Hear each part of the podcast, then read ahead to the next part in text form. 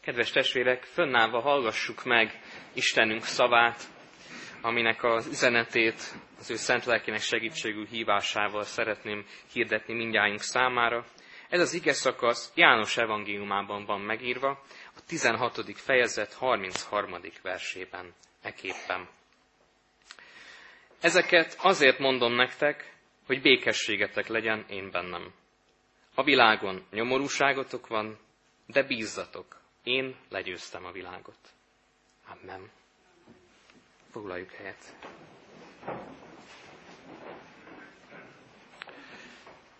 Hogyha megkérdeznénk az utca emberét, hogy mit jelent a hit, akkor rendkívül széles palettán kapnánk válaszokat, egészen eltérő véleményekkel találkozhatunk.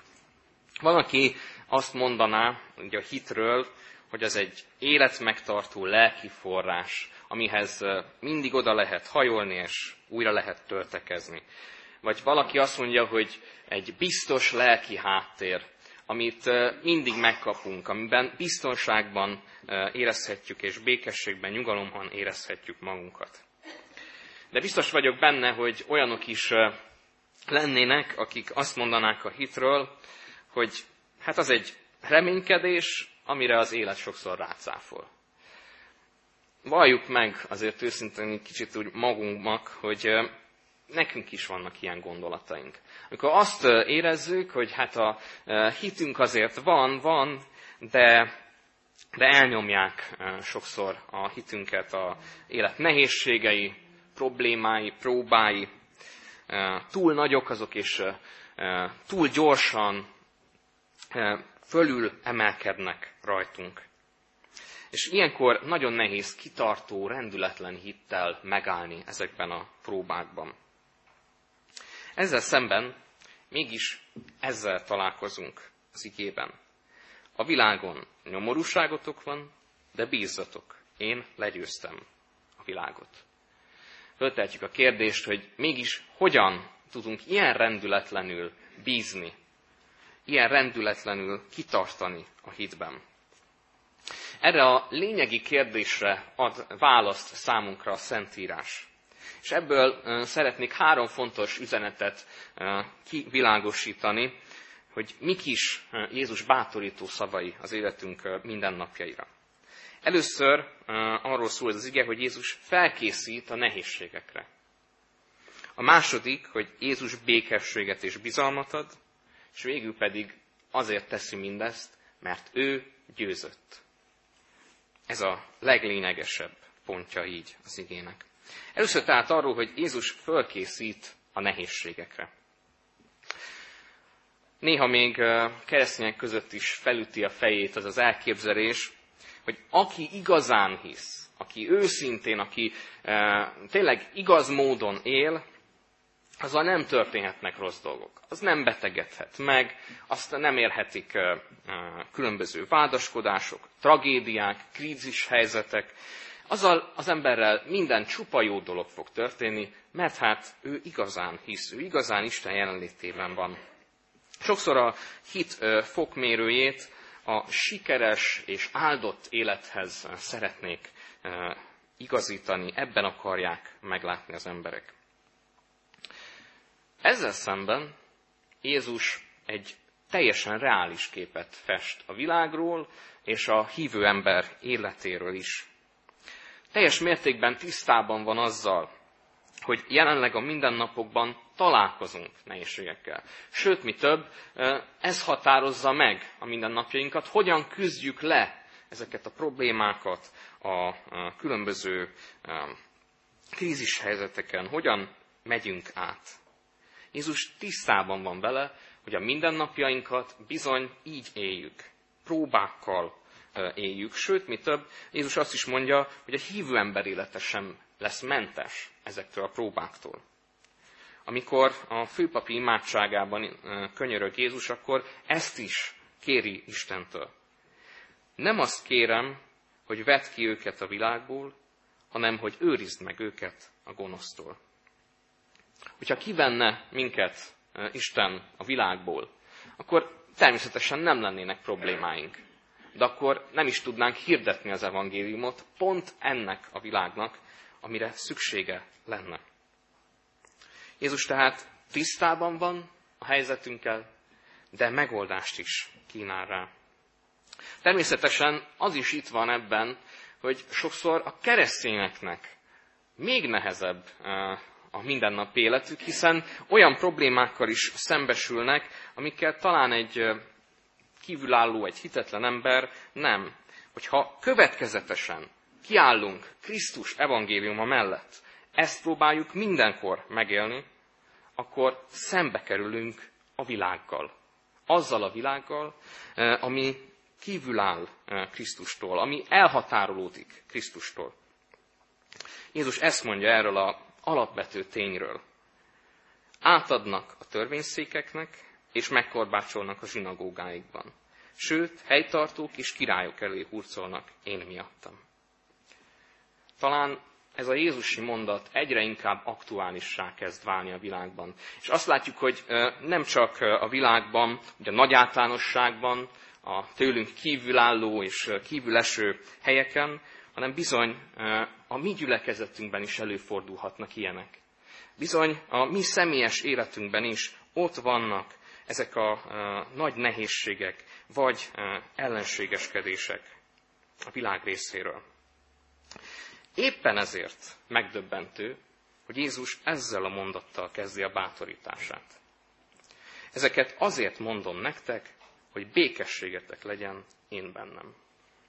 Nagyon furcsának hangzik ez az ige. Miért lenne ettől békességünk? Csak azért, mert Jézus mondja? Csak azért, mert ő ezt kínálja, azért rögtön békességünk is lenne. Miért nyugtatna meg bennünket az, hogy nyomorúságunk van a világban? Miért ezzel akar Jézus megnyugtatni? Ez inkább elkeserítene bennünket. Talán akkor értjük meg igazán Jézus szavát erre a dologgal kapcsolatban, hogyha megértjük, hogy mit jelent a bibliai békesség. Mit jelent a valódi békesség fogalma. Ez egy példát szeretnék elmondani, kicsit érzékelteti, hogy mi is a mély jelentése ennek a szónak, a békességnek. Volt két festőművész, akiket arra kértek föl, hogy a valódi nyugalmat ábrázolják és illusztrálják. Az első egy csöndes, zavartalan, hegyi tavat ábrázolt, ahol minden nyugodt, szépen megy le a nap, éppen megcsillan ez a napsugár a tó vizén, minden békés, minden mozdulatlan. A másik viszont a vásznára egy félelmetes, dübörgő vízesést festett, amelyre ráhajol, amely elé ráhajol egy törékeny nyárfa ága. És ennek az ágnak a kis részén, miközben hatalmas robajjal zúdul le és dübörög le a vízáradat, és még a felszálló pára is beteríti tulajdonképpen a környéket, ennek az ágacskának egy kis részén ott csücsül egy vörösbegy, és kicsit már átáztatta a tollait ez, ez a pár, ez a vízpermet, de békésen ül, és szinte alszik. Az első kép egy mozdulatlanságot ábrázol. Egy olyan eseményt, ami igazából nem esemény, hanem pont, hogy semmi nem történik. Míg a másik az igazi nyugalmat, az igazi békességet mutatja be. Nem azt jelenti az igazi békét, hogy nem történik semmi bántó, semmi fájdalmas az életünkben. Nem azt jelenti, hogy, hogy majd minden tökéletes lesz az életemben, hanem az igazi béke akkor valósul meg, hogyha mindezen dolgok közben, mindezen nehézségek közben meg tudjuk találni a valódi nyugalmat és megoldást Krisztusban. Ugyanis ő erről beszél. Ő ezt a békességet mondja el számunkra. És itt elérkezünk a második ponthoz is, hogy ő békességet és bizalmat ad. Így folytatódik az ige. Bízzatok, én legyőztem a világot. Első hallásra azt gondolhatnánk, hogy ez az üzenet nagyon hasonlít az ilyen hollywoodi reklámszlogenekhez, hogy higgy magadban, és akkor minden sikerülni fog, akkor minden, mindent el tudsz érni. Az álmaidat meg tudod valósítani. Sokszor halljuk ezeket a tévéből, vagy igazából bárhonnan most már egyre inkább ezt, ezt nyomják, és ez, ez kerül a szemünk elé. De ez nem állhatna távolabb az igazságtól. Jézus nem csak egyszerűen az ideákba, vagy az önmagunkba vetett bizalomról beszél, hiszen az nagyon könnyen meginog. Gondoljunk csak bele az ilyen kifejezetten nehéz krízis helyzetekre az életünkbe, amikor tényleg elkeseredtünk és elbizonytalanodtunk. Hol van ilyenkor az önmagunkba vetett eh, hit? Hát pont az omlik össze. Meginog, nem tart sokáig, mert csak egy érzés, egy emberi érzés. A hitünk nem egyszerűen arról szól, hogy mi hiszünk, hogy mi személy szerint, hogy én személy szerint hiszek valami szebb jövőben, ami meg fog mindenképpen valósulni. Sem pedig népi bölcsességről, ami azt mondja, hogy segíts magadon, Isten is megsegít. A bizalomra való buzdításnak jóval tényszerűbb és rendíthetetlen alapja van. Nem rajtunk nyugszik ez, nem a mi hitünk az, amely mindenképpen megáll önmagában, hanem a mi békességünk és hitünk alapja maga Jézus megváltói személye. Ettől lesz örökkévaló, ettől lesz rendíthetetlen, nem attól, hogy én mennyire erősen hiszek, hanem hogy a hitem fundamentuma, alapja Krisztus. Így tulajdonképpen a biztos pont nem a sikeres életünk lesz, vagy nem is valamiféle pozitív gondolkozás, hogy, hogy hát én csak a jóra koncentrálok. Ha ezt teszem, akkor tulajdonképpen negligálom a rossz dolgokat az életemben. Egyszerűen figyelmen kívül hagyom, hogyha valaki rám szól, hogyha valaki ellentmond nekem, vagy hogyha olyan dolog történik, amit én nem úgy szerettem volna. Ha én pozitívan akarok gondolkozni, a szó rossz értelmében, akkor ez lesz belőle egy álomvilágba kezdek el élni, ahol csak jó dolgok történnek. Nem erről szól ez az ige, hanem olyan alapot ad számunkra Krisztustól kapott békesség és bizalom, amely a legnagyobb próbatételben sem inog meg. Hiszen Krisztus örökkétartó váltságműve ez, amit értünk tesz. Lehet, hogy sokszor mégis magába kerít a csüggedés és a kilátástalanság érzése. Ez igazából teljesen természetes, mert emberként folyamatosan a jelenben élünk. Hogy mi történik éppen most, mit érzünk éppen most, mit gondolok éppen most. Folyamatosan ez forog a fejünkben. Lehet, hogy a jövőről vagy a múltról elmélkedünk, de annak fényében, hogy most ki vagyok, hogy most mi vagyok. Ez teljesen természetes. Viszont nem szabad hogy ez elfeledtesse velünk azt, hogy Isten az ő fia által örökkévaló célt is ad az életünknek, még a szenvedéseknek is. Ezzel kapcsolatban a zsidókhoz írt levél vigasztal bennünket. Nézzünk föl Jézusra, a hit szerzőjére és beteljesítőjére, aki az előtte lévő öröm helyett, a gyalázattal nem törődve, vállalta a keresztet, és Isten trónjának a jobbjára ült. Gondoljatok rá, aki a bűnösöktől ilyen szidalmazást szenvedett el, hogy lelketekben megfáradva el ne csüggedjetek. Arról szól az ige, hogy Jézus győzött. A Jézusi váltságmű a keresztben és a feltámadásban csúcsosodik ki. Emberileg persze mondhatnánk, hogy hát persze a feltámadásról el tudom fogadni, az egy győzelmes esemény, az egy nyertes történet, hiszen föltámadt. Ezt könnyű elfogadni. De mi a helyzet a keresztel? A keresztet már nem tudjuk olyan könnyen elfogadni. Miért lenne a világ legyőzése egy megalázó és kifejezetten fájdalmas kivégzés? Miért lenne ez a győzelem? Pont fordítva gondolkozunk, mint Jézus.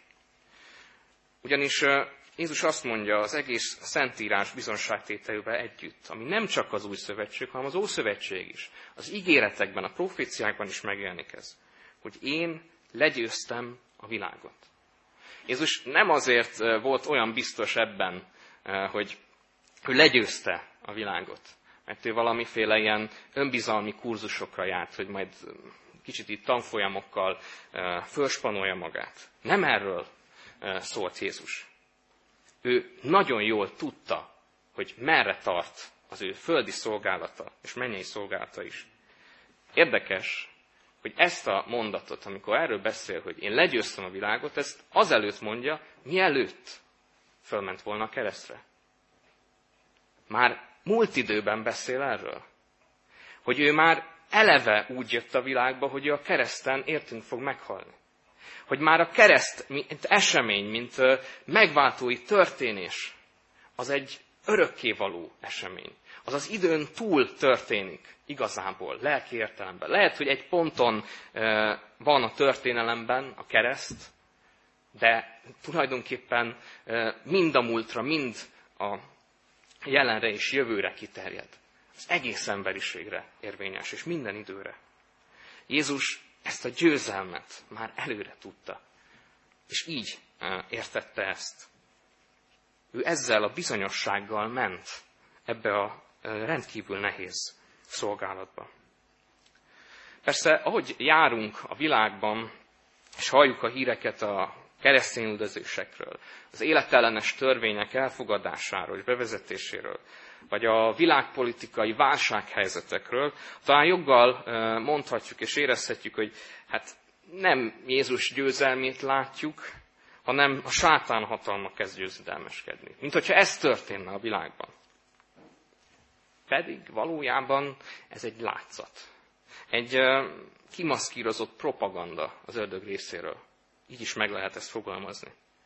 Gondoljunk csak bele a történelmi háborúk alakulásába, hogy hogyan is viszonyultak a győzelemhez, vereséghez a nagyhatalmak. Amikor egy nagyhatalom vesztésre állt, akkor még inkább azt hangoztatta a médiában, a saját médiájában természetesen, hogy már a győzelem küszöbén állunk. Már csak a szuperfegyver kifejlesztése van hátra, amivel végleg eldöntjük ezt az egész háborút. Akkor majd mi győzünk. Folyamatosan ezt hangoztatták. Szinte bármelyik háborúban.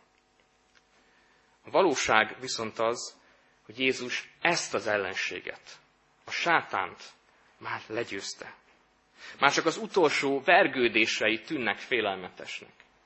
Igazából már nincs fullánkja. Pálapostól is mondja, hogy halál, hol a te fullánkod? Nincsen ereje a, a, a sátánnak. Lehet, hogy még próbál kísérteni. Lehet, hogy még próbál eltántorítani embereket. Lehet, hogy még próbálkozik azzal, hogy a világot tönkretegye. De Isten már legyőzte őt. Nincsen ereje, nincsen valódi ártó ereje. Egy kicsit eh, ahhoz tudnám ezt az egész eh, háborút eh, érzékeltetni, ezt a győztes háborút, amit Jézussal vívunk, mint egy elzárt gátat, amit újból megnyitnak egy tóra. A kiszáradt tóban állva ideig úgy tűnik, hogy hát nem olyan gyorsan jön a víz, mint ahogy azt vártunk. Hogy, mint hogyha soha nem tudná föltölteni azt a medret. Ráadásul egy ideig csak a sár hömpölyög végig ezen a kiszáradt mederben, a tófenéken, míg a part másik része száraz marad. Úgy látjuk, mintha soha nem töltené föl. Sőt, mi több, hát még ilyen mocsok is érkezik. De hogyha bele gondolunk abba, és tudjuk jól, hogy mi fog következni, a gátat megnyitották, ez a tény azt fogja nekünk elárulni, hogy föl fog telni az a tó vízzel. Megtelik a meder. Jézus győzelme is tulajdonképpen hasonló. Akik közel vannak hozzá, Jézushoz, azok látják egyértelműen, hogy élő víz áramlik tőle. Miközben a másik oldal nehézségeit is látják, hogy még a másik part száraz ugyan. De elindult az a víz. Hatalmas robalja. Akik viszont távol vannak így a forrástól, távol vannak Jézustól, azok persze mondhatják, hogy ó, még van idő a megtérésre. Még bőven van időm, hát még hol tart a víz? Vagy akár mondhatja valaki azt is, hogy soha nem is jön el a Jézusi győzelem. Hát olyan lassan csordogál, el is fog apadni.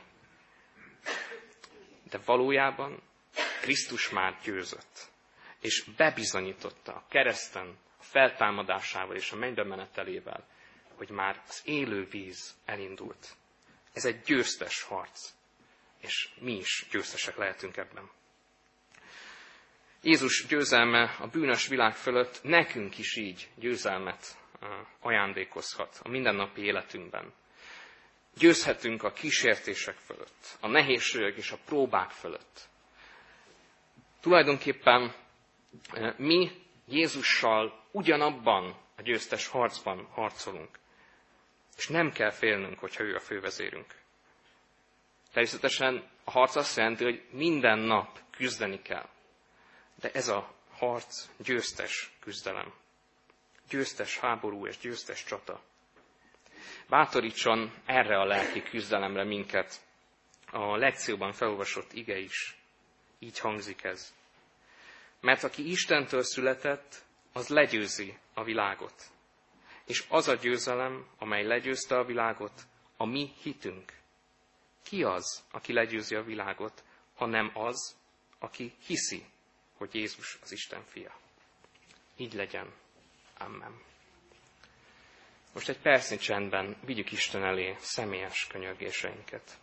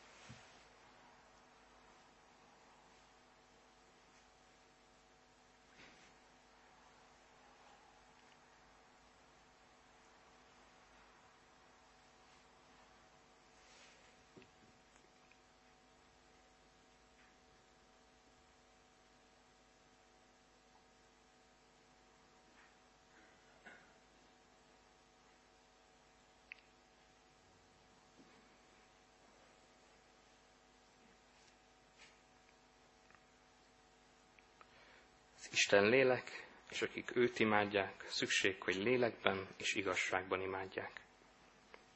Drága, megvált Úrunk Jézus Krisztus, hálásak vagyunk neked azért, hogy te győztél. Hogy te legyőzted ezt a világot, amely sokszor ellen megy velünk, amely sokszor elmegy melletted, de mégis te már egy győztes csatát adsz nekünk tudhatjuk jól, hogy az életünk küzdelmei nem hiába valóságok, hanem céllal bírnak, amit tőled kapunk. Urunk, köszönjük neked ezt, hogy ilyen reménységet, sőt, bizonyosságot adsz számunkra. Urunk, szeretnénk azt kérni tőled, hogy ne csüggedjünk el, amikor látjuk a nehézségeket, látjuk a próbákat, problémákat amikor olyan dolgokkal találkozunk, amik látszólag szembe mennek a Te igéddel, mint hogyha nem a Te uralmad valósulna meg. Úrunk, hagyj hozzuk eléd ezeket az élethelyzeteket, mert bizony sok van belőlük. Sokszor kizárólag magunkat látjuk, a magunk helyzetét látjuk, de szeretnénk rátekinteni aki, mint győztes hadvezérünk, vezet mindjájunkat. Urunk, sokszor elfeledkezünk arról az alapvető tényről, hogy Te a seregek ura is vagy. És nem vesztes csatába vezetsz, hanem Te győztes sereget toborzol magadnak. Urunk, szeretnénk így imádni Téged, és így követni Téged, mint fővezérünket. Urunk, köszönjük, hogy eh, a pünkösre is készülhetünk így lelked által. Mert eh, valóban A pünkösd nem csupán az egyház születésnapja, hanem a te lelked kiáradásának az ünnepe is. Annak az ünnepe, hogy te különböző népeket egyé kovácsolsz össze, és így lesznek egy nép és egy sereg. Urunk, olyan e, csodálatos ez, hogy noha egyénekként is megvívjuk a harcunkat, de adsz mellénk segítőtársakat, bajtársakat, szolgatársakat. Köszönjük neked, Urunk, hogy nem csupán egyszemélyes hadseregként kell megállnunk az életünkben, hanem Te, mint gyülekezetet is vezetsz minket. Így kérünk Téged, Urunk, hogy mutasd meg a mi személyes útjainkat, amelyeket Te adsz, nem mi találjuk ki őket, mert ezt mondod, hogy az én utaim nem a ti utaitok, és az én gondolataim nem a ti gondolataitok. Éppen ezért szeretnénk a te utadat és a te tervedet elkérni az életünkre nézve. Ugyanígy a gyülekezetünkre nézve is. Mert nem emberi módon akarjuk kiokoskodni, nem emberi módon akarjuk kikövezni valamiféle széles utat, hanem a te elkészített tervedet szeretnénk kérni tőled. Azt a célt, amit ennek a gyülekezetnek is adni szeretnél akár a templomépítéssel kapcsolatban, akár a lelki házzá való növekedéssel kapcsolatban. Te vezess minket folyamatosan. Így kérünk, Urunk, hogy mivel Te győztes hadvezérünk vagy, és minden szükséges lelki fegyverzetet megadsz nekünk, hadd tudjuk így bátorítani azokat, akik elesnének. Hadd tudjuk fölsegíteni, aki beteg. Kérjünk valóban így imádságban gyógyulást, testi és lelki gyógyulást. Kérünk téged a gyászolókért, hogy őket vigasztald meg nem emberi szavakkal, hanem a te lelked vigasztaló munkájával, amely sokkal többet ér. Kérjük, Urunk, hogy légy a szolgálókkal, te erősítsd meg őket. És kérünk téged, Urunk, azért is, hogy, hogy áld meg népünk vezetőit, Európa vezetőit is. Nagyon nagy szükségünk van, Urunk, arra, hogy valóban a Te igéd szerint élhessük a mindennapjainkat. A Te eh, szabadban mondod azt, hogy tartassanak könyörgések a királyokért és a fejedelmekért. Így kérünk, Urunk, valóban így országunk, népünk és egész eh, emberiség vezetőiért hogy mutasd meg nekik is a te igéd világosságát. Ne emberi módon, ne önző módon próbálják meg mindenfelé szétdobálni a világot, hanem egyfelé tudjunk menni mindjárt a Te evangéliumod irányába. Így kérünk Téged, Urunk, hogy magyar népünket is Te ébreszt föl, te adj lelki ébredést. Köszönjük, hogy a te lelked munkálkodik közöttünk folyamatosan. És velünk marad a te ígéreted, mert ezt mondod, veletek maradok minden napon a világ végezetéig. Amen. Kedves testvérek, most fönnállva az Úr Jézustól tanult imádságot mondjuk el.